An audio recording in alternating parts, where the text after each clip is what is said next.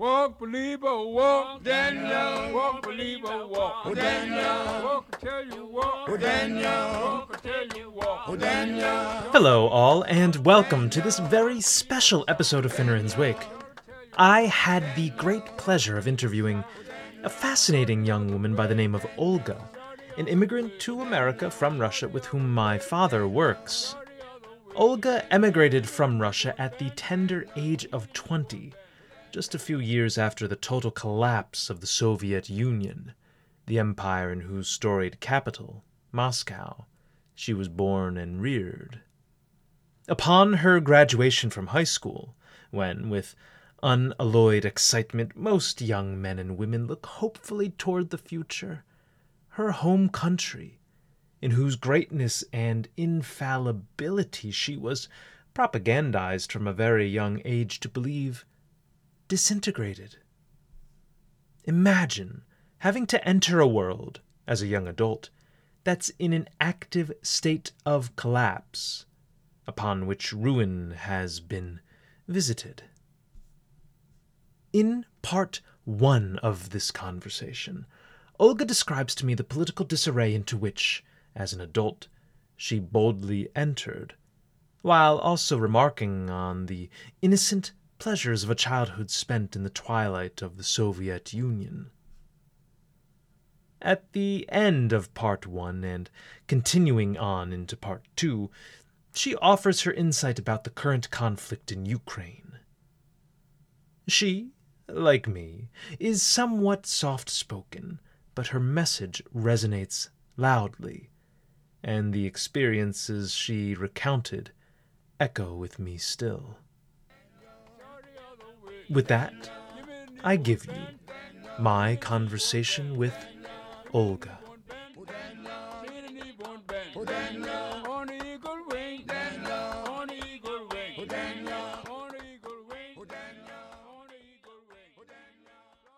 So, Olga, um, first I'd like to extend to you my gratitude for having me uh, in, in this setting. And I know that we'll be discussing some sensitive topics, um, but I think it'll be worthwhile to learn your perspective as a Russian American, as someone who's seen both parts of this world, kind of the East, the West, and has a unique um, idea of where we are and, and perhaps where we might go. So, if you'd be so kind, just tell me a little bit about your childhood, where you were born, the city, and how were you were raised, how you were reared. Um, thank you. My pleasure. Um, I was born in Moscow, and I had a pretty, you know, normal childhood. I, I guess um, for the time that I was born. Um, I was born in 1975. Hmm. Um, I remember my childhood as being a good childhood. Norm, I, I would say normal as far as what I perceived back then, right? Um, I, uh, what I can say is that uh, we were raised to be very independent from an early age. Um, most of the parents always worked, like the moms could stay with the child up until probably maybe a year and a half and three years old, and then usually both parents worked full time. So we were raised to be pretty independent. Um, I remember always going to the store by myself or to the school by myself. You know, From a at- young from a very young age. Mm. I would say six, seven years old. Now, did you Mhm. have many siblings? I had I have one sister uh, who is my half sister. So my mother, my mom, and my dad got divorced when I was very young, Mm. maybe a couple of years old, and um, my mom remarried, and my sister is about ten years younger than me. Hmm. Okay, so quite a distance in age. Yes, yes, I was I was her second mom. Right. So you you had two roles for her, I would I would presume, both as a sister and almost as a as a as a as a mother, as a oh, as a maternal figure yes, for yes, for sure. Yeah. Yes. Yeah. um, I had to kind of take care of her in the sense of like uh, I mentioned before, the parents had to work. My mom actually had to get up really early, so I would be when I was probably 12 years old. Mm. I was responsible for getting myself up and getting ready myself for school, Mm. and then getting my sister up Mm. and getting her ready and taking her to day taking her to daycare, Wow. and then taking myself to school. Wow, wow, quite a responsibility, and I can, I can sympathize with that to a certain extent. My brother and I are separated by about seven years, eight years, just about eight years. So though I didn't have that paternal figure, uh, though I wasn't a paternal figure toward him in the way that you were a maternal figure towards your sister, I do know that that separation puts a different responsibility on a sibling right? Your your presence in that person's life is far different from just a a, num, a, a normal uh, sibling. So, tell me a little bit about your your schooling. Do you remember very vividly um, the way in which you were taught? I know that maybe that's too broad a question, but the and uh, and I understand you have a daughter yourself. Mhm. Okay, and she was born and raised in America. Mhm. Maybe a comparison of the education systems in 19 uh, Russia, Moscow of the 1980s, and maybe America of the the modern day. Um, so, what do you remember about your education in, in Moscow? Thinking back, I feel like the education back then was pretty good because I feel like uh, there was a sense of community of a community, and I feel like the teachers really cared for the kids, and I think there was definitely more involvement in in school, and you you felt like your school was your second home, and your teachers were your you know kind of second had a second parental role in your life, and they, it always felt very important. I do remember having f- that feeling of, um, especially certain teachers, you would really get attached to, in the sense of, you know, having that role role um, model. Mm. And uh, the teachers, uh, the the difference in there was a certain difference in, uh, I guess, in a setup where, for example, if you were to go to the same school from first grade till graduation, you potentially could be with the same group of kids all the throughout all of those Mhm, years mhm. and you really become like a family. I do remember that sense of having it's like your it's like your own family because Mhm. you spend so much time together. We definitely had more um, in general we had more break time that i know here in us it's only two two minutes in between each class where I all the only time you have is to go on you know from one class to the other there's there- no real time for to socialize There was more opportunity to, More to build camaraderie. yeah. definitely more opportunity to socialize. There Mhm. was a big recess.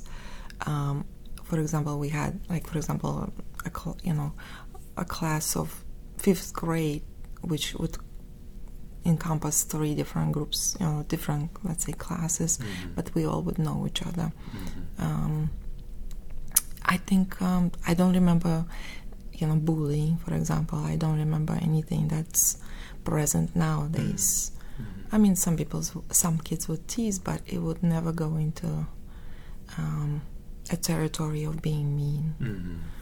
Um, so I do, I do remember it as being, as liking going to school, and I still some, communicate with some of the people I went to school Oh, with. nice. Yes, How so we still have that type of uh, uh, warm relationship, Mhm. and that was that was a nice part of it. and yeah, and that has persisted on, which is which is incredible, and it's of course something on which we'll touch a little bit later. But I'm sure social media and um, other things like that have facilitated that the perpetuation of those relationships. Facebook and and, Yeah, it's and much Twitter easier now. perhaps yeah, have Yes. facilitated it, but also at the same time perhaps make things quite a bit more difficult for a young woman going through her school uh, age years here in America. Now tell me, was there a heavy emphasis on education in Russia at that time? And do you think that emphasis was stronger there and then as it is, or than it is now today? Yes, for sure. I think the education uh, was a very important part. I don't remember anyone not graduating. Mm. I remember um, that um, it was very. it was very important for you know a student to do well in school. I even remember distinctly my mother telling me when I just went to school, she was telling me that I go to work, that's my job. You go to school, that's your job, and I expect you to do well. Mm. My mother never checked my homework, never checked my grades, only maybe during the marking periods. Um, so there was no oversight in the sense where she had to constantly tell me, do their homework. Mm. Has it this been done? She was not specifically involved in my studying, Mm. but the parents were involved in making sure everything was doing was going well in school. Mm. I remember they had um, monthly parent-teacher conferences where the whole group of parents would get together in Mm. school and they would communicate with the teachers to see what in you know back in the day there was no such thing as privacy so everybody knew everyone's business i guess Mm. um, but i think it does give you a sense of that community where you were you were you were um, raised to be responsible for your own actions you were raised to be responsible for your own schooling and studying making sure you're doing well you know not embarrass your parents Mhm. Sure, sure. And, Above uh, all else. above all else Now, I'm I'm so Yeah. curious to know about your life in Moscow, that that renowned city. It's it's uh, fascinating to me to think that you could be raised in a city like that as a young girl in an age of incredible tumult, and that I think is the point to which I'd like to go next. Uh, just to kind of roughly, I'm thinking I'm thinking about the years and your ages. You probably graduated high school toward the uh, end of the 1980s, roughly. So of course, even with a with a very slim grasp of history as an American, of of Russian history as an American, uh, one knows that in Russia at that time, in the Soviet Union at that time, um, your government was undergoing a, a an incredibly well revolutionary time revolutionary in a different way, of course. We're not talking about the Bolshevik Revolution, quite the contrary. So, sort of the disintegration of the Soviet Union, while you were blossoming into a young woman, you were uh, entering, well, the next phase of your life after after high school. I guess it would be secondary school in, in Russia, maybe, uh, if, if that's what it's called there. So, let's just delve into that. I think that would be a really interesting thing to explore. Um, similar to, let's say, an American high school student graduating in, in this in this age at two, 2022 when there seems to be so much upheaval and so much unrest. Ah, gee whether it be economic or or racial or what have you so many different issues kind of simmering if not boiling at this point. You face something I wouldn't say similar you faced something more drastic when you were probably 18 to, to 19 in that age group. Um, so tell me a little bit about that. What do you remember around the time you were graduating high school, politically, more broadly, in the USSR and, and Russia, the Russian Federation, as it would become? Yes, that was a very uh, um, interesting time. And I was, I would say, yes, about maybe 16, 17. Mm. And when the Soviet Union started to kind of collapse, Mhm. and um, I remember actually we have a family, um, we have family that uh, lives in Germany. Mhm. So I remember that was the first time for for us to, for me actually, to go outside of Soviet Union, Russia, uh, and visit another country. Were they in East Germany or No, they were actually in West Germany, Wow. in around Frank- Frankfurt. Frankfurt? Wow. And I remember that time when um, this whole process was going on um, with with Soviet Union, and uh, there was so much chaos, and it was definitely strange. I always tell the story about um, how you would go to the store and there would be nothing Hmm. there, right? So even if you had the money to buy something, there was nothing available. And I'm talking about everything from food to clothes to shoes. So I remember myself being like 16 years old and needing, for example, a pair of boots. You could go to the store where they would sell the shoes, mm. but there was nothing in the store. Mm-hmm, mm-hmm. And I remember going there every day for a whole month, you know, and kind of like you stand in line and um, when your turn when it was your turn and they had some boots for example you just were lucky if they had your size right? You didn't you couldn't pick you know i want this uh, Mm. style or that style. You just you just got whatever they had that day right? And you were happy about it because you had at least a pair of boots. So it was definitely difficult you know to even buy certain necessities like sh- you know sugar butter. Let me interrupt very quickly. Assuming you have Amazon Prime or any of those Mhm, instant mhm. delivery services at your beck and call, do you sometimes think back to those days during which, during whose many hours you would spend waiting in line, hoping that that pair of boots or stick of butter would be available, and, and not knowing if you would actually obtain these these sometimes essential, sometimes unessential items that day. Do you think of that as you have at at the fingertip um, the ability to order things and have it delivered the next day? Do you often think of that? Yes, I, Hmm. I to this day I still sometimes tell people that how lucky you are. You don't even understand because I'm not blaming. It's a human nature, right? So if you never experience certain things, you can. It's hard to empathize because you've never been in, th- in this situation, right? So I think people um, take a lot of things for granted. Yeah. You know? And uh, being from southern Florida, or at least living in southern Florida at this point, uh, many of my friends are Cuban. And some of them are second generation Cuban Americans, some of them are recent arrivals to this country. And those who lived in Cuba, or at least spent their childhood in Cuba, they tell me a very similar story. They would go to the store for rice or for butter, or for whatever it was, and you would get your, your rationed amount with which you would have to survive for the next few weeks or a few months, depending on the depending on the, the season.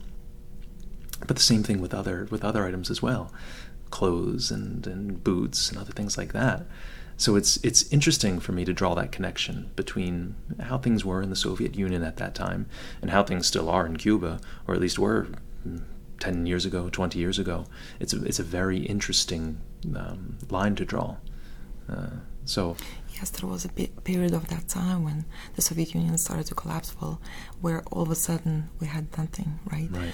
And not that it was always perfect before, but it had never been that way. So it definitely was kind of shocking.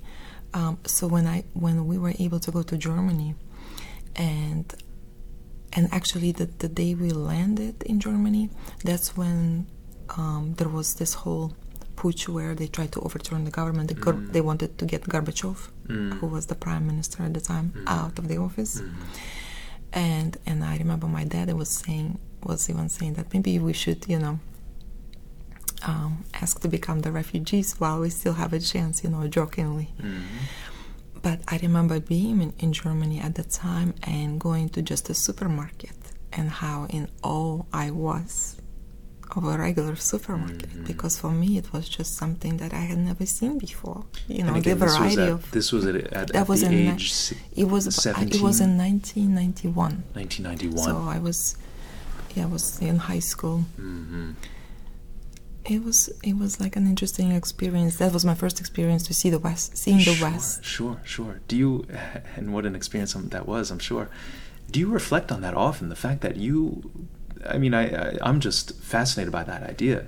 You basically made this transition into womanhood, and you know this this chapter in your life was was simultaneously happening as your country was essentially collapsing um, for many reasons, and, and whether that was a good or bad thing. Maybe you have opinions on that, uh, into which I'd like to delve. But but do you think about that often or occasionally? The fact that this historic event was happening right as you you know your life was was just beginning to take form. Like was that was that of course it was difficult for you, uprooted from your country, but but did you have a sense of the historical moment at that age, or or were you just a you know a 17 year old girl hoping to you know go on a date or go to university or what have you? I think at that age you don't have the same perspective, Mm. right? If as as I am right now, obviously, Mm-hmm. right? You always think back and reflect more. At that age, I think yes, it was kind of scary, right? Because we had tanks on our red square. Mm. You know, at the time, it was a lot of you know infighting and uh, protests. Uh, it was chaotic, yes. So you did have a sense of. Um, instability and anxiety of what's going to happen next. Right. Um, and at that age, as you probably know with your own daughter, there's enough instability and anxiety yes, yes, coming from sure. within. But I don't think you, as at that age, I don't think I really understood it. You know Mhm. the the the enormous maybe um, effect of it. Uh, you know, you would you were just kind of like living one day at a time, Sure. um, and just trying to you know do what you had to do. Now, do you remember? Do you remember very many conversations, either amongst your your family members or your friends, uh, regarding this situation? Was it commonly discussed the well, political issues or or thoughts of emigrating from Russia or or maybe staying in Russia? Was this a common uh, topic of conversation? Yes, um, those topics topics were always discussed, and uh, they always try to say that uh, we always discuss everything in the kitchen, right? Mhm, Everything was, you mhm. know, the kitchen conversation. Um, I don't. I think at that time, even you couldn't even really immigrate until unless you were maybe in a specific category, right? So it wasn't just even easy to leave the country because it was it was definitely there was a, an iron curtain for sure, right? Mm. So unless I guess you could be become a refugee, um, it it was nearly impossible to even go anywhere. Um, and they kept it that way on purpose, obviously, right? So because if you don't see what's out there, you know, you always believe what they tell you, Mhm. right? So it's, Mhm. it's part. It was part of the propaganda as well, right? Mhm. You don't want to see anyone that they live a good life, right? Mhm. And compared to yours. Sure. So when I was a child, for example, and I was growing up, I didn't know any better. So to me, it's uh, it seemed fine Mhm. because I didn't know that it could be better. Mhm. Um, it was probably easier to maintain that type of, you know, propaganda as far as you know we are great, you know, Absolutely. and everyone else is not. Absolutely, absolutely. It's that the enforcement of ignorance, Mhm. right? The So when- concealment, the concealment of the knowledge that there is something different, if not better, different. And uh, that's one of the most powerful instruments that any government can wield. Knowledge, Right. or the o- or the omission of yes. knowledge. Right, so you constantly control the narrative, Mm. right? So if the government controls the narrative, it's very easy. Propaganda works. Sure. We know that. It Sure. works in any country, in even here, right? And So- no, and no country is excused. No, no country is is not employing it to some extent. extent. Now, propaganda could be, you know, it, it has a, a negative connotation. It's it's not necessarily a, a positive term, but it's a useful one. Whether uh, looking at it neutrally, it's a useful term. It's a useful thing. It Just means in Latin to propagate. You're propagating what? A message. A good message, a bad message. Typically a bad message. But propaganda comes in very many forms and it's it's ubiquitous, it's universal. So having brought that term into this conversation, as I was hoping you would, I'd like to know if you, upon reflection, can remember any specific forms of, of propaganda that were particularly pronounced when you were a child, or maybe when you were a teenager, or, or in your young adulthood. Do you remember anything specific? I think um, the most poignant thing that I remember is, was um, it was a whole structure making sure that you know the, the propaganda started started since you were a child, right? So the main goal was to become a member of the Communist Party, right? So they started with you being a young kid in school. So there were multiple levels of it's kind of like a step a ladder, right? So you had to climb.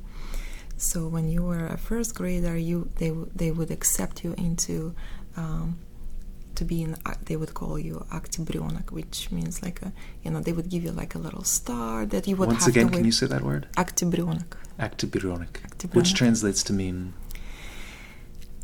It actually it, it doesn't mean anything specific other than it comes from um, the month of October for some reason.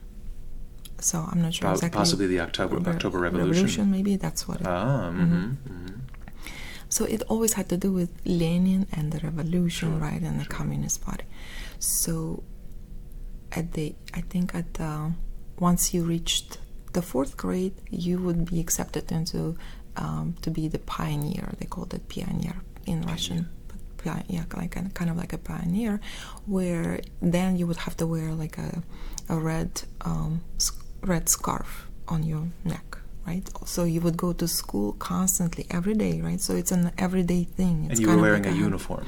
Yes, we Yeah. always had to wear a uniform from first grade till I graduated high school. Even though in high school, by the time I was in high school, and that that system was no longer kind Mm. of uh, there, but we still had to wear a uniform, right? So we all looked alike, and we always, you know, the kids from first to first to third grade were wearing that red little pin, red star, and uh, fourth graders, fifth graders, sixth graders, I think, or seventh graders, they were wearing the red scarves, and you know, so basically you were surrounded by that whole concept of we're all working for this specific goal Right. And I think obviously the books that we probably read or the history that we were taught, it was all um, pointing towards that common goal of, you know, the the revol- revolution was great, Lenin was great, everything that has been done, you know, back in the that day um, was for us, and you know, magical time is coming. Mm-hmm, Mhm. mm-hmm, mm-hmm. So I think that was something that stays with you for sure. Sure, Because sure, I sure. remember those. I remember certain moments. You know, I remember um, the day I was accepted to be a pioneer because I was accepted a year earlier than usual. So to be so proud, right? To to have that feeling of being proud and um, just delighted. And I remember ironing my my a red scarf, you know, prior to that ceremony. They definitely make you feel that way, you know, to to have that feeling. Sure, sure. I mean, to have that type of excitement and It's- you know. It's insidious, but it is quite genius at the same time. hmm To It was always pointing to the yes, you're doing something good. yes. It's not about even anything that I would say anything that's negative. It Mhm. was always about something positive. Mhm, mhm. Right, and to to mix together a child's self worth, right, or his or her feelings about himself, with the uh, with the advancement of the party's idea of itself and its want for future um, um, members. Uh, like I said, is just insidious, but it is quite clever to capitalize on a child's um, impressionability. So it's it's really something to behold. Um, so, just a question: Do you still have that red ribbon, No. that red scarf? No. No. Mm-mm. Interesting. Interesting. And your sister was probably too young, really, to have to have gone Yes, I think by the time along the path because even when I was already in school Yeah. and people were who there was that moment Mhm. of the the whole Soviet Union Mm. um, and the Communist Party collapsing, where you know even students in school they stopped wearing th- Mhm. those red scarves, they stopped wearing um, any type of symbols um, from you know from the past. So it was just kind of like a it's in its own revolution Sure. and revolting of sure. even though um, I always ask my dad whether at the time because I was too young right and naive but um, they were old enough so I'd, I would ask them if they really believed in this you know if they really um, believed in what they were told and he was telling me no of course we didn't believe in it Of course, they did not. they did not but they just had to do what they had to do Mm. there was no other way Well, there were consequences, quite severe consequences, had they had they diverged.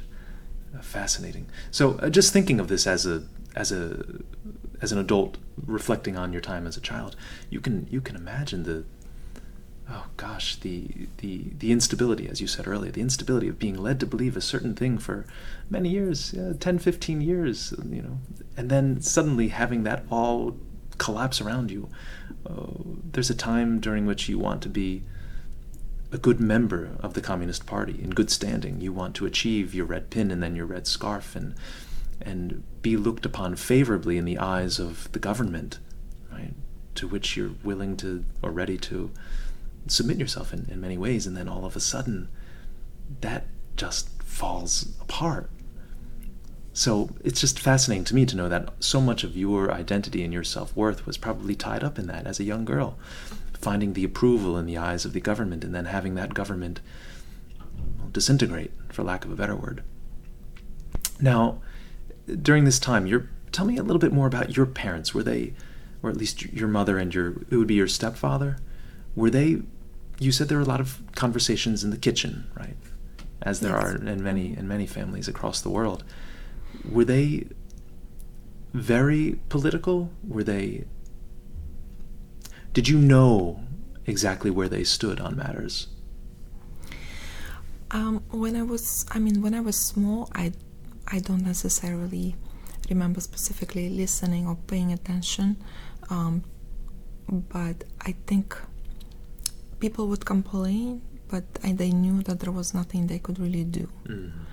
I remember maybe being, I don't know, 10 years old, and when there was one prime minister that we had in charge, Andropov, and I remember just repeating something that I had heard from school, and I, I said something to my grandmother at the time about something about him or politics and politics, and I remember her telling her, I remember her telling me to shh, to to to not say it, even though it was just only us in the room. She was still so scared that she would say that the walls can hear you because Mm. she still remembered the times and it wasn't like that anymore in the 80s but she still had the fear from the days when she was younger when the people were just torn out of their you know Mhm. houses and from their families Sure. and sent and away there was a time when children were encouraged and incentivized to report on Yes, their family members yes yes so you could there you those are the walls those little those little ones Yes. playing at your feet Mhm. could potentially well disclose your true sentiments and, and cause your cause your uh, well your imprisonment or your or your death so Right, and even back in the, I guess in the 80s when I was a kid, it wasn't like that anymore. mhm. But I think, and people could talk more in the kitchen, but they knew probably that there was nothing they could really do. They were just trying to survive, Mhm. just live their daily lives and just do what they had to do, you know, to really survive. I don't think life um, in the Russia or Soviet Union has ever been great. You know, I think it put uh, the Russian people um, or any other ethnicities that live in Russia or uh, former Soviet Union, they put people into that position of survival, you know, on a daily basis. So when you just have to constantly survive, you can't even think about anything political, right? Mm. I think at some point. And my dad was always saying that um, no matter what happened, um, his friends would say, Well, we'll survive, we'll survive, we'll survive. And he was always saying, Well, I'm tired of surviving, I just want to leave. Do you think that's a distinctive feature of the Russian character, if I can use that term?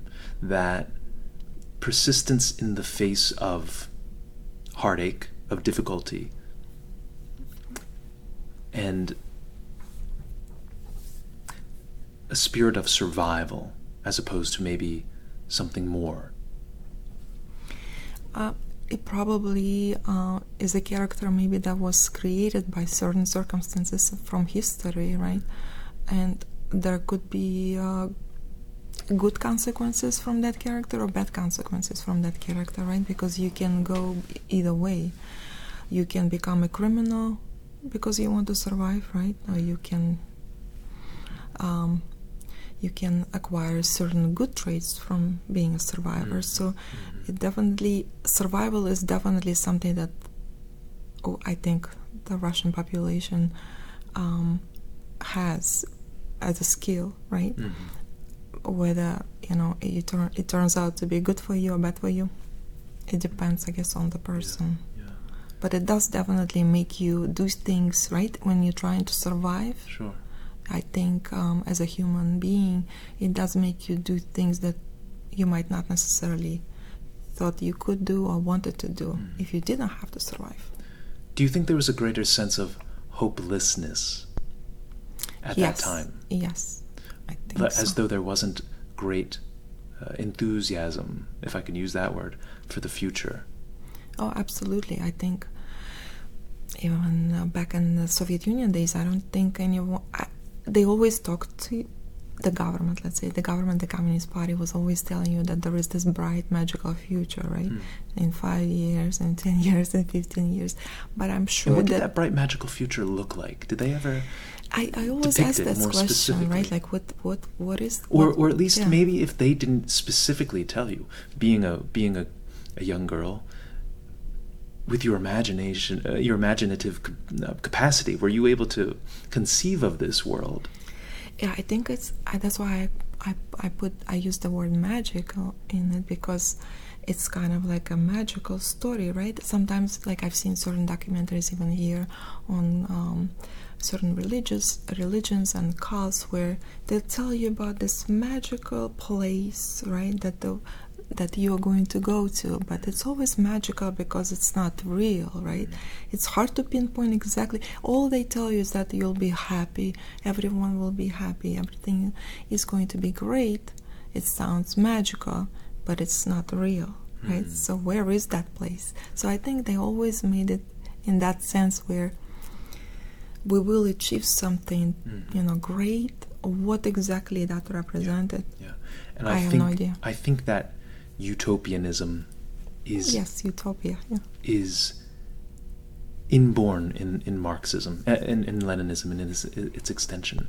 And I did a short little video on this um, a few months ago, connecting Marxism and and, and religion. And, and this isn't to disparage religion in any way, but there are many attributes of Marxism that are shockingly similar to those of well, that would be a theological um, prescription, really hmm you have u- u- utopianism at the end. That's your kind of your millennial, um, well, your millennial world into which Mhm. you're eventually ascending. hmm Um, your Bible, your Communist Manifesto. Mhm. I mean, the the the, sim- the, Similarities. the similarities are, are striking, are striking. right. But it, I think one of the most uh, important features of Marxism is that it can tap into that religious sensibility and all that is, whether or not you believe in a god or subscribe to a certain religion or not.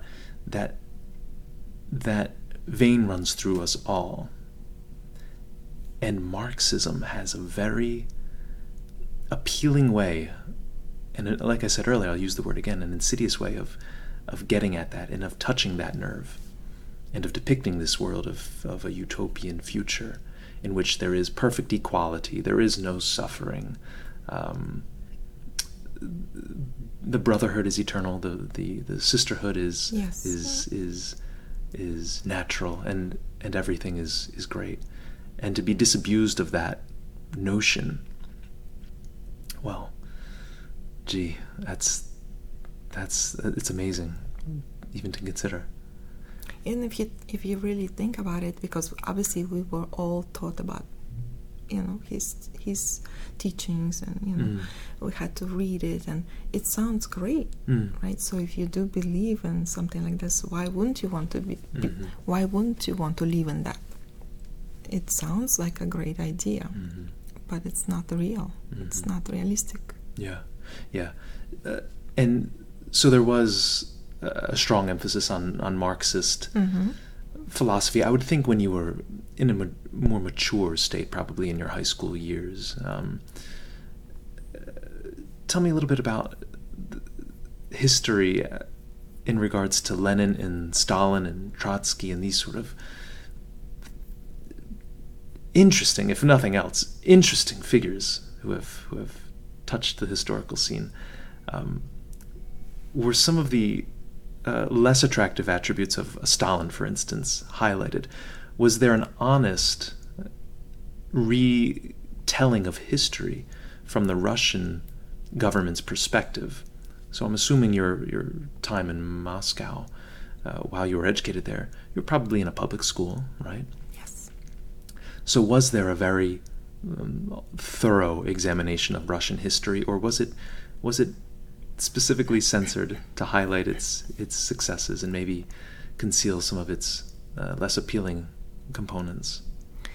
Obviously, up until um, the Soviet Union collapse, all the history books that probably were written were dishonest. hmm um, but during the the upheaval times, you know, obviously there was, was more and more truth coming out, obviously. But I think the history books, or at least Russian history books, have been written and rewritten and rewritten. I don't think anyone anymore knows what the actual truth is. Uh, remind me if you can. I, I should know this word, but it's it's it's escaping me, of course, at this very moment.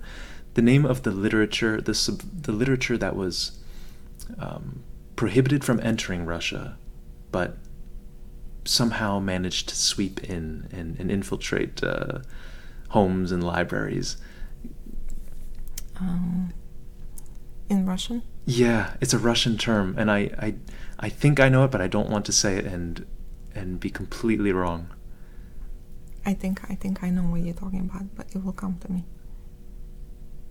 Uh, if not now, we can return to it later. We can return to Um, that later. Yes it was very prob- it's probably um, it was probably very hard to even get certain Mhm. um, literature hmm inside Soviet Union or read something that was not on the approved list, right? Mhm. So I think only after the Soviet Union collapse, um, you could have certain access to certain literature or certain things that you you know you had no access before. Now, were you very eager at that point to re-educate yourself? Now, we're we're talking about you maybe, and, and we'll get into your your your movement from Russia to Germany and then to eventually to America, but at this moment in time, were you very curious uh, to relearn that which you had no ability to learn when you were in, in public school? Yes. Was there a great thirst for knowledge at this point, as though you'd been deprived of many, uh, of many, well, of history, of a true telling of history? Did you feel as though you needed to re-educate yourself? I think so. I think you always want to know the truth. um, and you definitely want to um, gain a different perspective and, and understand whether you were lied Mm-hmm. to, you know, and what it definitely turns your world upside down in the sense of, you know, you spend all those years thinking that Lenin was great, right, and the re- revolution was good for us, and then going backwards and reanalyzing basically why it happened, who um, was involved, and who was to blame, and who b- benefited from it. So it definitely um, turns your kind of world upside down in the sense of you don't know who's right, who's wrong, um, where you lied. You know, you start you start ana- reanalyzing everything and try to form your own opinion. Yeah, so it definitely is a strange was a strange feeling of kind of it's kind of thinking of okay I, I've spent all these years you know and been taught this and that but it's not true Mm. it's kind of like losing your identity in Oh, sure, sense. sure. Such a big part of us, whether we like to acknowledge it or not, is is the the country in which we're reared. and to realize that just because it's in the book does Sure. not mean it's true Sure, Sure. sure. So someone else which is is a writing perennial, this book. which is a perennial issue, of course, as we all know. Any book that we read, even the most objective, or at least putatively objective, will have some sort of a slant, will have some sort of a bias. It's just it's just natural to the state of a writer, of a, of a man or a woman, putting pen to paper. Um, And there were so many writers whose novels and books were re- uh, prohibited from being Mhm, printed, mhm. and they were also sent to prisons and mhm. or in exile, or they had to immigrate and leave Ru- Russia, Soviet Union at the time.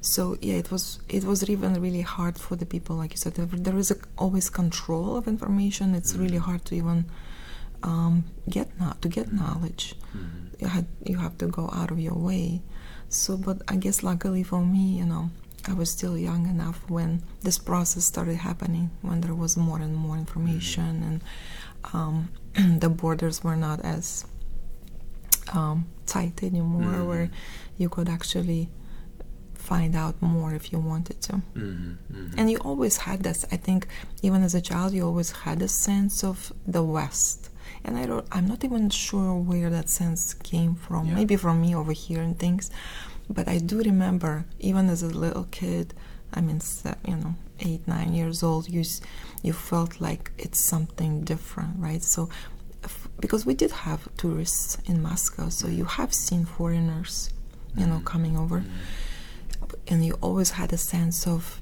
something that you didn't understand, Mm. something different. Yeah. They were not like us. Yet so close. They're so close, but Uh, completely different. Yeah, so this is this is one theme in which I've always been interested, and I think it's because of my love of literature.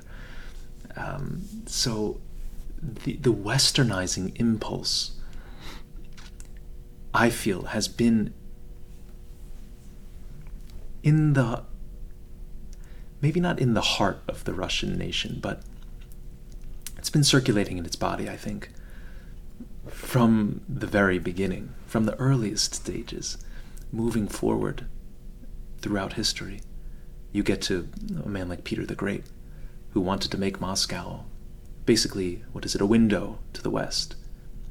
Or Mhm. you can have another leader, such as Vladimir Putin today, who wants quite the opposite. He, he Mhm, wants mhm, a, a very mhm. a very stark line of delineation between the two hmm and will suffer no incursion uh, pr- from the from from NATO from the West. So that's always just intrigued me to no end, um, and uh, you know I, I love the works of Turgenev, and we talk about fathers and sons, and I think that work, whether or not you're familiar with it, I don't know. Perhaps, perhaps not. I, I would assume I would assume so. Um, but it's a work for those of you who don't know that details basically four characters, essentially depicting two generations. Really, you have the fathers, the one generation, a little bit older, and the sons, a younger generation. The younger generation is a little bit more, I should say, Bazarov, the main the main son character. You should, if you would call him that, even though he's not the son of of, of the um, the the chief character's father.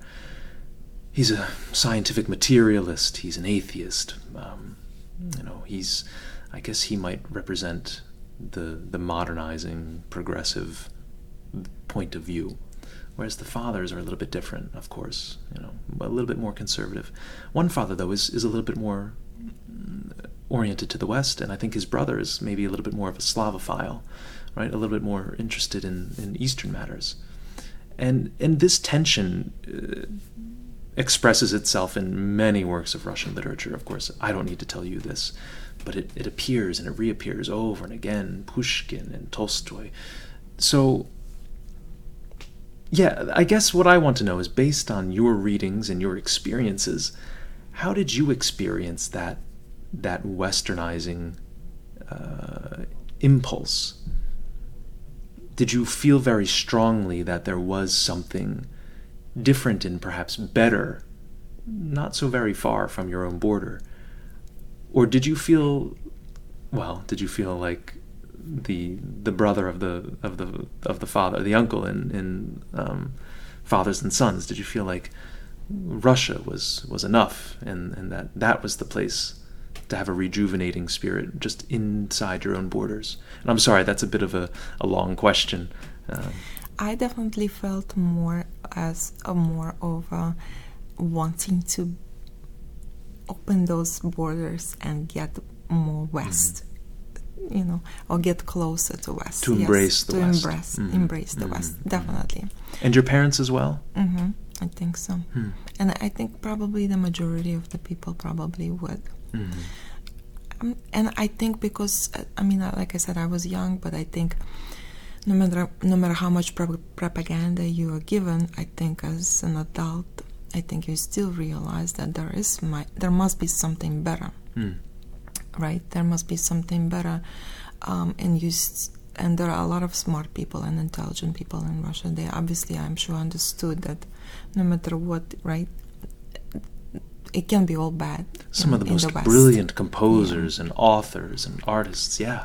um, because um, a- and and probably something that is uh, uh, an attraction of unknown as well, right? So if it's something that you don't know, that it's always mysterious, Mhm, right? mhm. You're always curious, Mhm.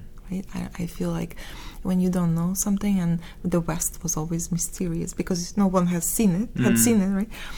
Um, so you always were curious. What is it? How is life over there? Mhm. Mhm. So I definitely would. I definitely felt like I was happy when the McDonald's came to Moscow. In what Because year, it's in kind what of year like a did, did- symbol in what year did that arrive? I think it was over 30 years ago. So 1990, I would say 1990, about 91, I think. So not soon, not not long after the fall. Yes, yes. So it was kind of like a symbol, right? Mhm. It, it wasn't about McDonald's, it was just about the symbolic Right, right. nature of, okay, here we come. Right, right, right. Our our our our march west through the underneath the golden the golden arches. Yes, yeah. yes. It was more Yeah. of a symbol of maybe we will be able to, you know, get along. Mhm. Um, because it was, as you know, it was always a Cold War, and um, uh, you know, people are pitted against each other as enemies just Mm. because the government tells them so. Mm. You know, I, when I went to college here, um, that I had an uh, an English teacher who was telling me, who was young herself, and she was telling me uh, that when she was a kid, she thought that Russians were not even like humans. Hmm. So the way that And she was American. yes, born, she was American born born. It was interesting, right, Mm. to to see that point of view where during the Cold War, how the government's representation of other people makes you believe into Mhm. certain things where you cannot even imagine them as the same human beings. Mhm, mhm. Which is a devastating thought, and and I guess it's which is sad to say because Yeah, it's not yeah. true. right, Um, right. we are right, not right. the enemies. Um, I, f- I always feel that people are just people no matter where they are from, and all you know. I don't want to say all, but the majority of the human beings they will they all want the same things, right? So we all have more in common than not. Mm. I think it's all most of the time it's the government that's and certain people in charge who are putting certain ideas into people's heads and that creates that type of animosity and Mm, mm, um, mm. and fear. and fear. And I think that's an important aspect as well. The animosity is strong, and, and, and that's very influential, and that can motivate you to do much. But I think the fear can motivate you to do even more. To be not only disdainful of that other person, be it a, a, a, a man from China or a man from Russia or a man from North Korea, whatever, whatever, wherever he may be from, but to be fearful of him. And I think it's by that fear someone can be manipulated quite thoroughly. Oh, absolutely. Yeah. Fear is the probably the best uh, tool you can have to Mhm. keep the people in line, Mhm. right? Look at Stalin. Mm-hmm. You you you you were kept in such fear that you couldn't. You were kind of paralyzed. Mm-hmm. You couldn't unless you were really really brave. You you, you couldn't really do anything. You couldn't say anything. Mm-hmm. Um, I mean, even now, right? So you, even even though now at least you can escape somehow, you know, back in Stalin's era, you couldn't escape anywhere. Mhm. So it def- fear is definitely uh, the the the best and the worst tool, Mhm. right? To Mhm.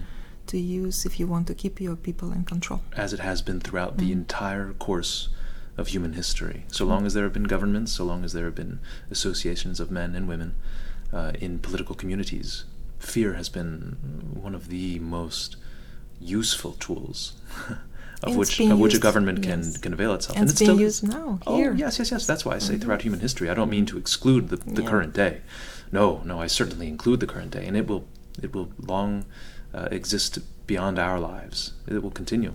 Hmm Uh, you can't have something that powerful and that useful and that effective simply uh, be eschewed, be be ignored. Uh, it's it's too powerful. So uh, we we mentioned your uh, university days just briefly here in America. Tell me, let's go back just one step to your transition, your movement from Russia to Germany. It- We it didn't move. We just went to visit. went to visit. I'm Mhm, sorry. I'm mhm. sorry. it was just a visit for like a vacation. a vacation. Okay, very good, very good. At so the did time you where we could get out. so then you returned to Russia? yes, yes. Mhm. Okay. Now, from that point, what was the motivation? I can imagine what it might have been, but what was your your motivation or your family's motivation ultimately to move to America? There was no motivation. It was a lottery. A lottery. Yes, my dad won the lottery. There was, there is actually still to this day, there is a diversity lottery hmm where um, multiple countries can play this lottery um, and technically win a green card. Hmm. So that's what my dad did. He and he didn't even think anything of it at the time. He was telling me, but I think that year specifically, uh, Russia was added to the list because every year I think some countries get off the list. Some And this countries was get on the list. 1991 or 1990? No, that was prior to that because we, um, well, I'm not sure exactly what year. I would, I would have to ask him Sure. exactly. But um, we came to the U.S. in 1996, so it had to be Mm. after 1991 I see. because it the process took a couple of years.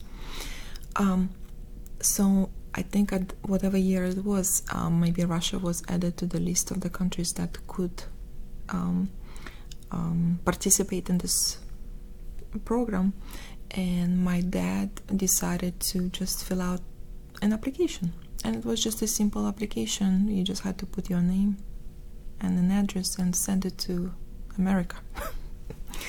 and at the time, he was telling me that he just did it like, "Hmm, just what, what if, Mhm. and he completely forgot about it, right? So I think months later, he received a huge envelope, and it was from the United States. And at first, he did not even understand where it was coming from. He had completely forgotten about this application that he filled out. And um, apparently, that was, um, I guess, from the program saying that we won or he won the first round. So now they wanted them to wanted him to provide obviously more personal information and more applications to Mm. fill out. So that's how the process started. Hmm. So um, we were able to. I think they cut the amount of people by half, and you. It's not like a lottery where once you won it, then you know you get a green card. You still had to qualify. Like there are certain requirements that you had to meet, you know, to be self-sufficient because you couldn't rely on the government to provide for you here. Um, to have a specific education, to have certain amount of money, I guess um, and because I was under 21 at the time and unmarried, uh, he was able to put me as well. Hmm. So the, the whole process took some time, maybe a couple of years, and um, I think he extended actually leaving to U.S. up until like almost the last day because he could extend it for a certain amount of time, and I think, for example, the last day to come to the US was, for example, January 21st, and we had the ticket on January 20th. Wow. Wow. because my dad had extended it so many times. So it Mm. wasn't like he was not in a rush to sure, to go. Sure, sure. So it wasn't like a, a decision where we made a decision we're going to try And to it, it wasn't that urgent that you needed to leave immediately. Yes, and it was like um, I guess a, a luck. You know? hmm Well, yeah, it certainly was. So it was kind of like an opportunity, Sure. and he asked me if I wanted to go, and I said okay. Now, were you very excited or enthusiastic about this, or, or were you sort of like him? Uh, you know, could have stayed, could have gone. Um, I don't think I, I can't say that I was very enthusiastic. I re, I wanted to go, but it, I was more scared to go Mm. because if you imagine, I was already um, studying in the Mos- in in the university in Moscow. Okay. I was um, three and a half years in, and I would have to leave my un- university. Mhm, mhm. Um, I was 20, almost 20 years old, so leave my family, leave all my friends, Your come to the country that I don't know anything about. Yes. I did not know the language at all. Yes. So it was more of a fear, right? But at the same time, yes, there was an excitement to it, obviously, uh, uh, but a fear of unknown, uncertainty as far as what's going to happen. Um, and I remember even when I was, um, I had to take my transcripts and my documents from my Moscow University. Um, the dean was telling me, "Why are you going?" Hmm. Because they knew I was leaving. Why are you going? And You- probably quite quite near your graduation, assuming it was a four-year program. in in in uh, in Russia we have like a five year program for the bachelor degree Mm. type of a degree, but the fifth year is more like uh, your big thesis. I see, So I four see. years and then. but still, you so were yes, more, I was almost done. halfway Yes. I was almost done, Mhm. and that's that's what he was telling me. You're almost done. You're doing great. You you have so you'll have so many opportunities here. Mm. Why are you going to the United States? You will not. He told me. I remember. You would not make more than five dollars an hour. Hmm. I mean, at, at the time, he was right, probably. When I Mhm, just came to the mhm. US, I would not be able to make more than that. Um, but it was still that type of a situation where he was an old school person, where Mhm. he still believed certain things that, you know, they were told at the time. Um, and the images that probably had been shown of Times Square with homeless people Sure. and all kinds of things that at the time seemed strange, right? Mhm, mhm. and they were maybe true. It just depends on how you show them, It's right? about- and yeah. Times Square is not America. It's all about the imaging. Yes. Yes.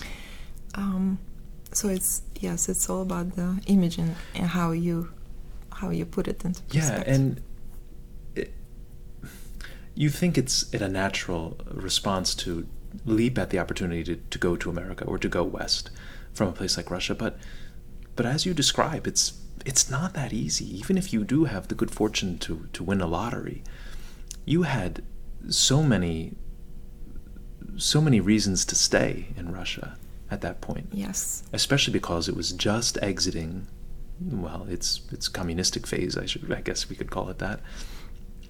Beginning to open up beginning to liberalize beginning to westernize.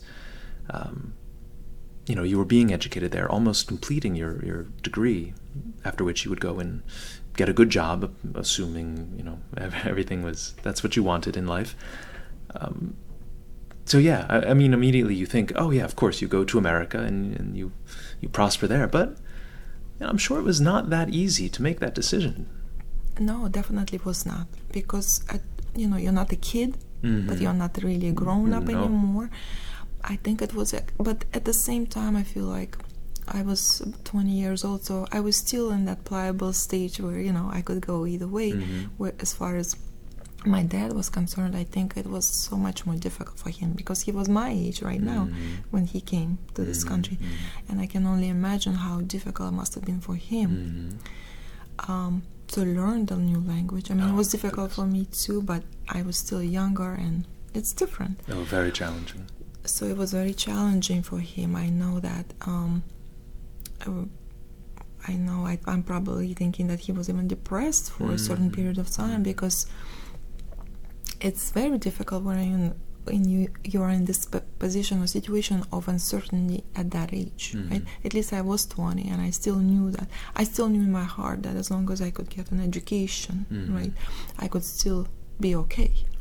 But for him, it would be more difficult at that age to thinking at the time, will I be able to find my an, a Mhm. job? Will I be able to support myself? You know, all those Right. questions. Right, right. And playing, plus being isolated. I am I am struck by anyone who makes that move.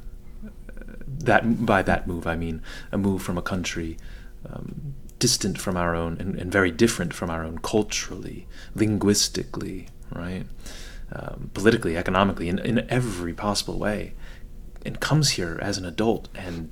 And, and as 20, I mean, yes, you were sort of in that in between stage, but an adult, a young adult, or a 40 year old man, as your father was, is just I it's something for which I have deep respect, and I've I've really cultivated that respect even more uh, now that I've been exposed to a lot of a lot of like I said Cuban Americans and and uh, Venezuelan Americans and and and, and Latin Americans generally. It, it's such it takes such bravery, such intrepidity to make that move. Now I wonder, at your age, and I'm thinking about this now for myself, would you be able to make that move right now with with I, I think you have one daughter hmm would you be able to make that move with a daughter if if the myself, opportunity yeah. arose and, and and there was enough pressure behind you that that made it seem as though that move would be beneficial to bo- both to you and your daughter what what do you think how would you react That's a good question, and I don't. I mean, if I were, if I had to do it, I Mhm. guess right. We always do what we have to do. Mhm. We don't think about it. We just do it, Mhm. right? But would I want to? No, mm-hmm because I know it is very difficult. It's kind of starting your life all over again when I'm ready to retire. mm-hmm So it's it's definitely something. Even if I'm thinking, okay, I could go and live in another country, I don't know if I'm. I'm not thinking about it as far as okay, as long as they speak English and I don't have to learn anything else, Mm. or uh, as long as I don't have to worry about my job, you know. Mm. So I can go and think about living in another country as long as I don't have to worry about a lot of different things. Mhm. But if you talk about doing this process all over again at my age, I can't even imagine. It's Yeah. hard to imagine Yeah. for sure. I, I hope that Americans, and I mean by Americans in this instance, I mean people who were born in America. I hope we have, or at least can develop a greater sympathy for those who make that decision, the decision that your father made, and the decision many, many, many people are making, whether it be for you know, reasons that are economic or political, whatever they may be. I hope that we can appreciate that uh, the the bravery involved.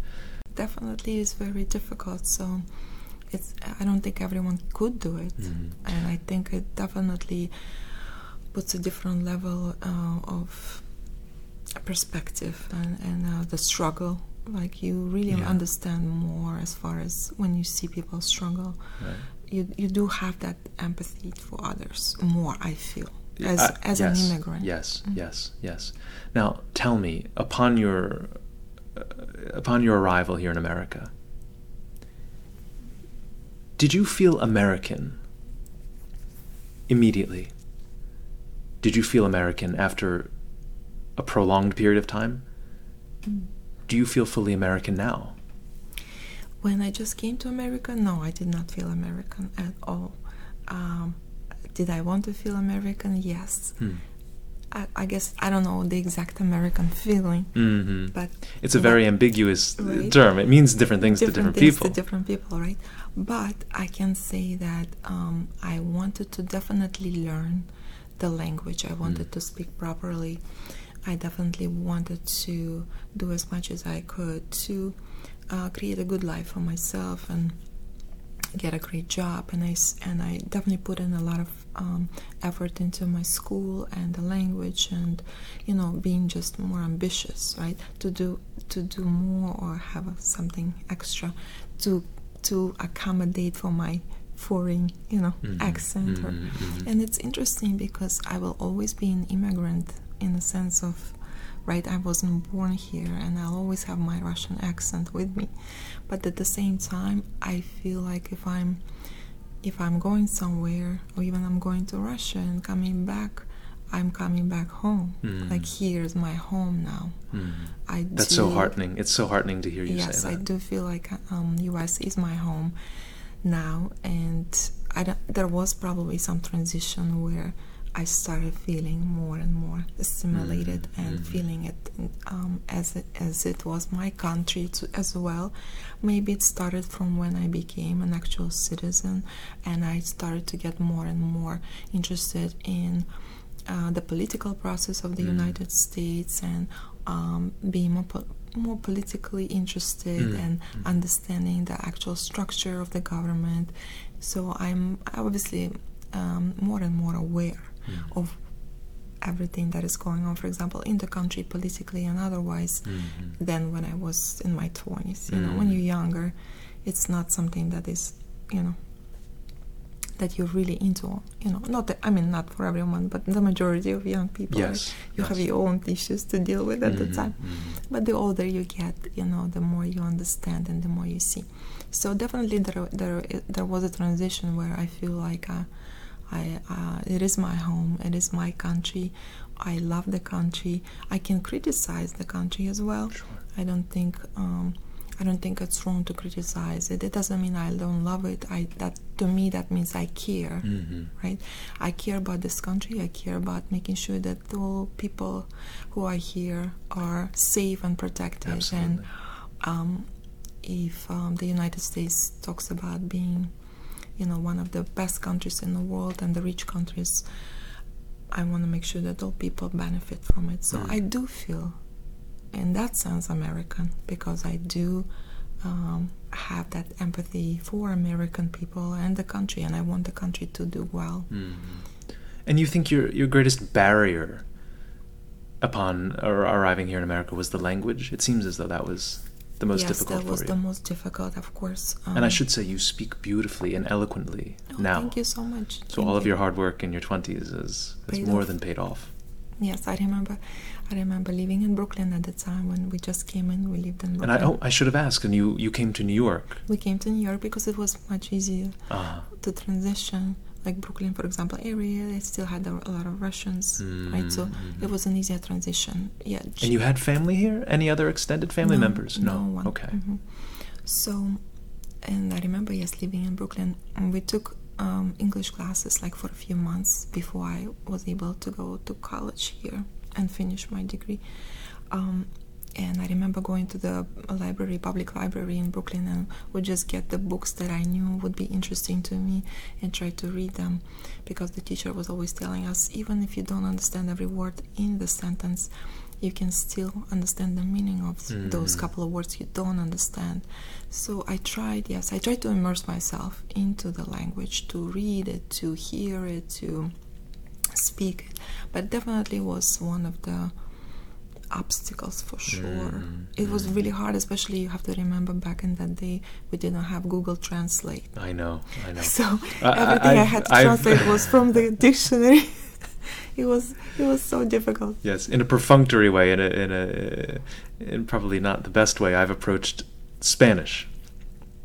But uh, it's again, it's it's so much easier today. I mean, there are so many apps of which you can avail yourself, um, and online uh, communities of which you can make use that you simply did not have in that day. I mean, in, in Brooklyn, I'm sure you were you were you know walking around and you were hearing Russian spoken all the time because you were in these Mhm, communities, these mhm, tight knit, mhm. tight knit recent immigrant communities.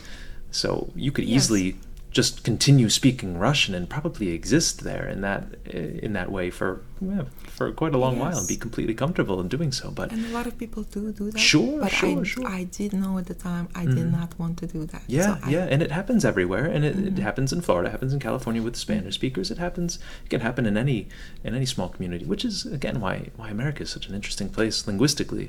Uh, you get these pockets of, of, of communities that that basically are um, their own little linguistic uh, Mhm. worlds. It's very very intriguing, and of course words then tend to flow in and out. So maybe a little Russian comes into English, and it becomes common parlance in in, in, in our daily lives. Um, but no, I can definitely sympathize with the difficulty involved in trying to learn a language, especially a language that's I guess it's non-romantic in a certain way. Like from Russian to English, it's it's much more difficult, I would think, than say Spanish to English or English to Spanish, just because there's so many similarities with some of the Latin-based Mm-hmm, um, words. Whereas you're looking at at, it, least what is it, a Syriac? I mean. Mm-hmm. you're looking at a Syriac alphabet to a to a Roman, more Roman-based alphabet, alphanumerical system. So, yeah, just just a a great difficulty that you overcame overcame it beautifully. Um, and and you speak wonderfully, so Thank you should you. have no Thanks. hesitation. I'm sure I still make mistakes. Wow, And I- none I none detected. We'll we'll have to review this It will have to audio. be- right. I'll have to but scan I- it quite I closely. still feel like I want to learn no matter what date, even though so many years later, I still Mm-hmm. want to learn something new. If I learn a new word, Mhm. you know, I'm excited about it. You know, how do I use it in a sentence? Mhm. You know,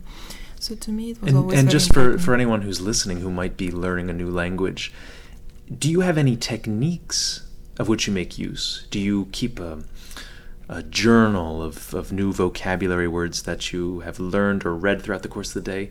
Do you read a certain magazine where you know you'll find a new extraordinary rich word? Do you do anything like that? I, I, I love to read books, Mm. right? To this day, even though I don't have as much time anymore, but I Mm. still, I still. So I feel like when you read when you read books, and you always find something new, right? Mhm. That we don't use specifically in our you know regular day to day Sure, speech. sure. Um, but I try to expose myself to other things that are not just a daily uh, vocabulary. Um, so you politic, political vocabulary, right? Medical Mhm. vocabulary, you Mhm. know, financial vocabulary. So and and when I was younger, um, I I was uh, my first job was with Merrill Lynch, and we had to go through um, uh, leadership technology, technology leadership program where we had to uh, learn a lot of financial accounting, and we had to take um, series sixty. Series 7 and 63 tests to Mhm. become like stockbrokers. So that exposed me to a lot of financial terms and vocabulary. And you know, I like to learn more and more. So I f- now I feel like you know I can listen to anything or read it. You know, From the Soviet Union to Merrill Lynch. Yes. That yes. might be the the title Yes. of this Yes. of this conversation. It was very. Fascinating. It was very um, good to be in that position. So only after a couple of years of being an immigrant, I was able to get this great job. Wow. You know, so on my own, Extraordinary. very, very. Yes, I was very proud of myself at that time. Yeah. Mhm. Yeah. As you should have been. As you Mhm. should have been. It it, it definitely uh, gives you a sense of an accomplishment Mm-hmm. That Mhm. maybe you don't feel if you were born in this country. Mm-hmm. Mm-hmm. But again, I think certain traits that you learn, you know, from your childhood, you know, of being of being independent, like we talked about the survival, being independent and going through tough situations, um, uh, maybe not having everything that you want or, or even need at all times, you know, that helps as well when you are Mhm. becoming a young adult and trying to go through life. So I'm, I hope that no matter what you know experience I had growing up in, in Soviet Union, it Mhm. wasn't all bad. So it Mhm. maybe helped me become who I am today. Mhm, mhm. And I'm sure you're now instilling a lot of those virtues into your own daughter. It's much harder though Yeah. because we are In in, the way? United States. Yeah. it is harder because obviously um, you are in a different environment, right? That you cannot really control. So I think it is much harder to um, to show, you know, that things could be different, you know, because she could always tell In, me, okay, This is a this is a strange question, but in some ways, do you do you wish she could have some of the experiences through which you went as a young girl? I think so. I think because some of the, like I was mentioning before, some of the experience that um, we went through as kids were good. Mm-hmm. And I, I don't know if it's specifically because we were from Soviet Union or because of the time, you know, when we Mhm. had no electronics, right, and we had to communicate, right, with all our Mhm. friends. Mm. But I think it did it did give me a sense of um, uh, of belonging because I can see even um, with the generation of my daughter's generation, I can see that they are kind of socially. Disconnected in Mm. the sense of they don't feel like they ha- uh, they belong, right? Um, It's I sort of the it's had- sort of the paradox. It's this Right? Hyper connection that's causing but disconnection. Yeah. where I can see the difference between how, like I said, I I've always felt like a part of some family besides Mhm. my own family, right? And I think it's important at that early age because parents always work, Mm. right? Mhm. Very many parents don't have time, that much time, right, to spend with their kids even if they want to. And as a child, I think you do need that other, that other part to be filled with something else. So instead of it being filled with, you know, maybe gangs and criminal activity, Mm. you you did have a sense of it being filled with other people in your life, more you know, role models that I still remember to this day, right? People who were involved in your life, uh, your teachers, you know, people, you know, just uh, school teachers, other uh, adults, where you did feel a sense of belonging, loved, cared for, you know, that Mhm. sense of community, Mhm. of helping others. Mhm. Um, I think I wish there was more of that Yeah. and- nowadays.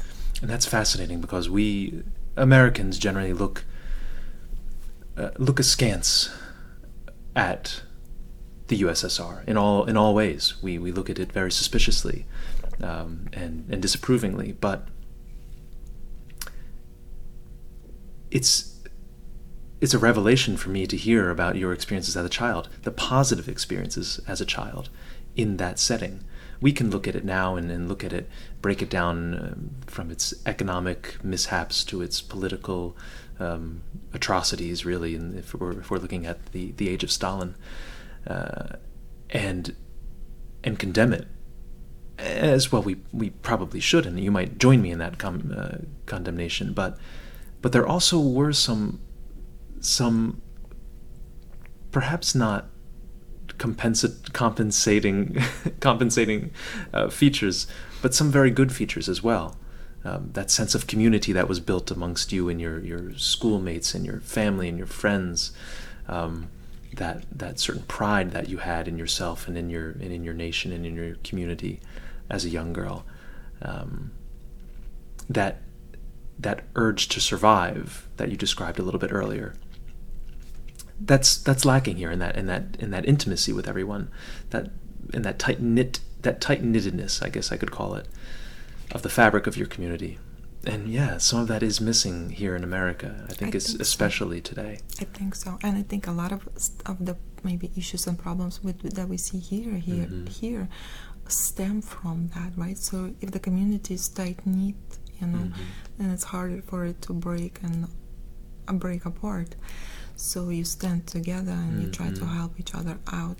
So yes, and besides everything else that was negative going on, right? I, I don't want to say that being a child was a bad Mhm. experience Mhm. you know because again you didn't really know any better life was simple yes it was simple we didn't have much but no one had anything Mhm, right so mhm. it's not like you saw rich people right and you were you had the same shoes the same uniform there was no competition of anything you right. know and no disparity no disparity Right. right. so it was always everyone pretty much was on the same i mean we can we can look at it now obviously and say well that's not a good way to live either but we're talking about from just a child's perspective Mhm. everybody was the same Mhm. and the life was simple it was not maybe easy obviously especially for the parents Mhm. but as a kid growing up i don't remember it being negative Mhm. I Mm. always have good, maybe good memories. You know, my dad taking me to the theater and the ballet and Mm. circus, and Mm. You know, and maybe when you did get all those special things once in a while, certain presents, they meant even so much more to you as a kid. You know, than having Christmas full of boxes Mhm. you Mhm. know i feel like the the sense of excitement for one thing or even um, uh, we had we we had santa claus for the new year uh, celebration for example and all the gifts that santa brought was for the new year's not christmas at the time because back then religion was not Mm. allowed Mhm. um, it was so exciting just to get something small, just like a one gift here, one gift there. Um, it, it, it brought so much more joy. I feel like than nowadays. You know, kids have everything as it is. Mm, There's an inundation of gifts and toys and all sorts of good things, yeah, Mm. for which there's very little appreciation Right, so of you that. felt like you appreciated so much more. hmm It gave you that sense of, wow, you know, the the the sense of like being a child. You know, it's like me coming to uh, Germany and going into the supermarket at 16 with uh, like, wow, you know, or coming to the United States uh, at the age of 20 and seeing all the things that I had never seen, for example, in Russia back in the day, and thinking about them as wow, you know, now you know you don't even pay attention to those things, but it's nice to have that feeling of wow. Mm, you know when i just came and i was for example maybe excited about something silly I think, the, I think it's a gym. important to preserve a little bit of that sense of wow, even today. And I think that's something that I will carry with me from this conversation. Uh, I try to be very grateful uh, and appreciative of of just the prodigious amount of everything uh, that we have, uh, to which we have immediate access. Um, but it's difficult if you always exist in this in this world where uh, you know every every type of mango is available to you if you want a small honey mango if you want a large you know a green mango i'm just using that as an example but we fail to recognize just how difficult it is for some people and and how how scarcity can affect others in different situations and and here we have so very much and it might not feel like it now because we're in a more difficult economic climate at this hour, recording now in the summer of 2022. Um, but still, I think that that appreciation, that gratitude for all that we do have, is absolutely vital. And and it's from conversations like this one that I'm reminded of that, and uh, it helps me to to to build a to build that, to strengthen that. So I would be remiss if I didn't bring up the current conflict, about which, to be completely frank, a lot of us seem to have forgotten, and I'm only reminded of it as I uh, gaze to my left and look at the uh, the Ukrainian flag. So we'll just touch on it briefly. Um, so let me just ask you generally, what are your thoughts about the current situation as things stand right now? The invasion, of course, happened in what what was the 24th of February of 2022. We're now in Ju- June, mid June of 2022. The world hasn't completely forgotten about this conflict, but as you probably know, the way things go in the world, and especially in America, breaking news always breaks some other news breaking news always breaks older news. You're absolutely right. I love that. Uh, I love the I love the term. I don't love the the phenomenon uh, of, of which it's a, it's a descriptor. So, just your general thoughts about about the situation as it is right now in June of 2022. well i think it's really horrific i really don't even know if i have the right words for it because um, when the war started i feel i felt like i was in shock to be honest myself because even though everyone was saying that it was happening, right? Um, you still couldn't believe. I, well, I couldn't believe that it was going to happen. I think it's a sense of denial because of something that, right? You something so horrific that you your brain is denying the truth. And I think for the first month, I couldn't even really process the information. I was so into watching the news, waking up, you know, const- and turning on the news constantly, watching the news after I, you know, I got home, in the constant cycle of the news of what's happening, and obviously, um, I stand with the people of Ukraine, and I feel very helpless and heartbroken Hmm. um, because of this situation. Hmm. Um, I, I was not born in Ukraine, but I have a lot of friends who are from Ukraine, and I know, for example, that my grandma was born in Belarus, Belarus, and Belarus. we all, as Slavic people, probably have certain DNA that comes from you know one from know, or the other. sure. I really don't understand how um, how a one person a leader can decide that this is what we're going to do to our own people. Mm. Not to mention killing his own pe- soldiers for absolutely no reason Mm. other than I think to have that power Mm. that he always wanted. And to be honest, I always knew, or you know, we always knew that Putin was evil, even back in the day. But you know, seeing this type of um, atrocities and destruction brings it to a whole new level Mm. where you can't un- can't even process it. To be honest, or understand why Mhm. it's happening Mhm. um, so it's it's it's really hard very Yeah. hard it's, and i know you know like i said now that i'm older i'm always up on the world affairs you know I, and know what's going on in the world and i know there's always a war somewhere Mhm. right because especially i think coming from my grandma's generation who went through the world war ii specifically and being a kid growing up in the Soviet Union, constantly, constantly being taught about the World War II. You wouldn't believe the amount of movies they made about the war, the amount of books to, that we had to read about the war. So even as a little kid, you always had that sense of the war. And I'm, I'm sure it's a time of which the, the Russian people have, uh, or about which they have great pride, right? The fact that Right, because they, the fact that we- right, right. yes, the fact that they Russians were bogged the down ones- the, yeah. the, the Nazi forces and the movement it- east yeah, of if it wasn't Moscow, especially, Yeah. and then of course, you know, the destruction of Berlin. Yeah, and my yeah that the proud moment, yes, of the Russian forces. If it wasn't maybe for Russian forces, who knows what Mm. could have happened? hmm And my grandma would always say, no matter what's, but you know, what difficult situation we were in, she would always say, "Well, as, at least there is no war." Mm. That was her. That was her saying. At Mhm. least there is no war. Mhm. At least, so like as like we talked about be- before, someone who never experienced it, right? That she experienced what it was like. So, to her, no matter what situation there is, you know, she always came back to comparing it to the war. So, comparing to the war, we are okay. Mhm. So when the war, I feel like in 2022 against your own people, I really cannot understand how you can justify Mm.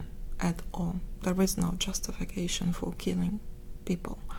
And like I was saying that I even though I know and as a kid you always felt like thank God there was no war. I wasn't thinking God back then, but you were thinking about you know but there is no war how lucky we are right? There is no war. When i'm when i'm a, a child living in the, this life there is no war. That i remember thinking that because of how impress, impressionate you are. Mm.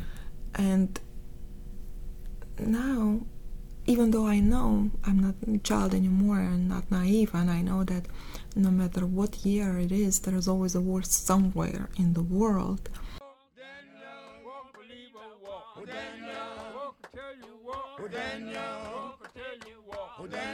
Our conversation, at this point, was unexpectedly interrupted by a phone call, to which Olga had to respond. As I later learned, the person calling her was a friend from Ukraine, whose family had escaped the razed city of Mariupol. Mariupol, whose name might be familiar to you, is an industrial city located in the southeastern part of the country, not far from the Russian border, on which the Kremlin unleashed much of its military fury. It now lays in ruins. After talking with her friend in Russian for a few minutes, Olga returned to our interview, at which point she described her feelings about the current war. For the rest of her thoughts and our conclusion, listen to part two of this discussion, posted above this episode.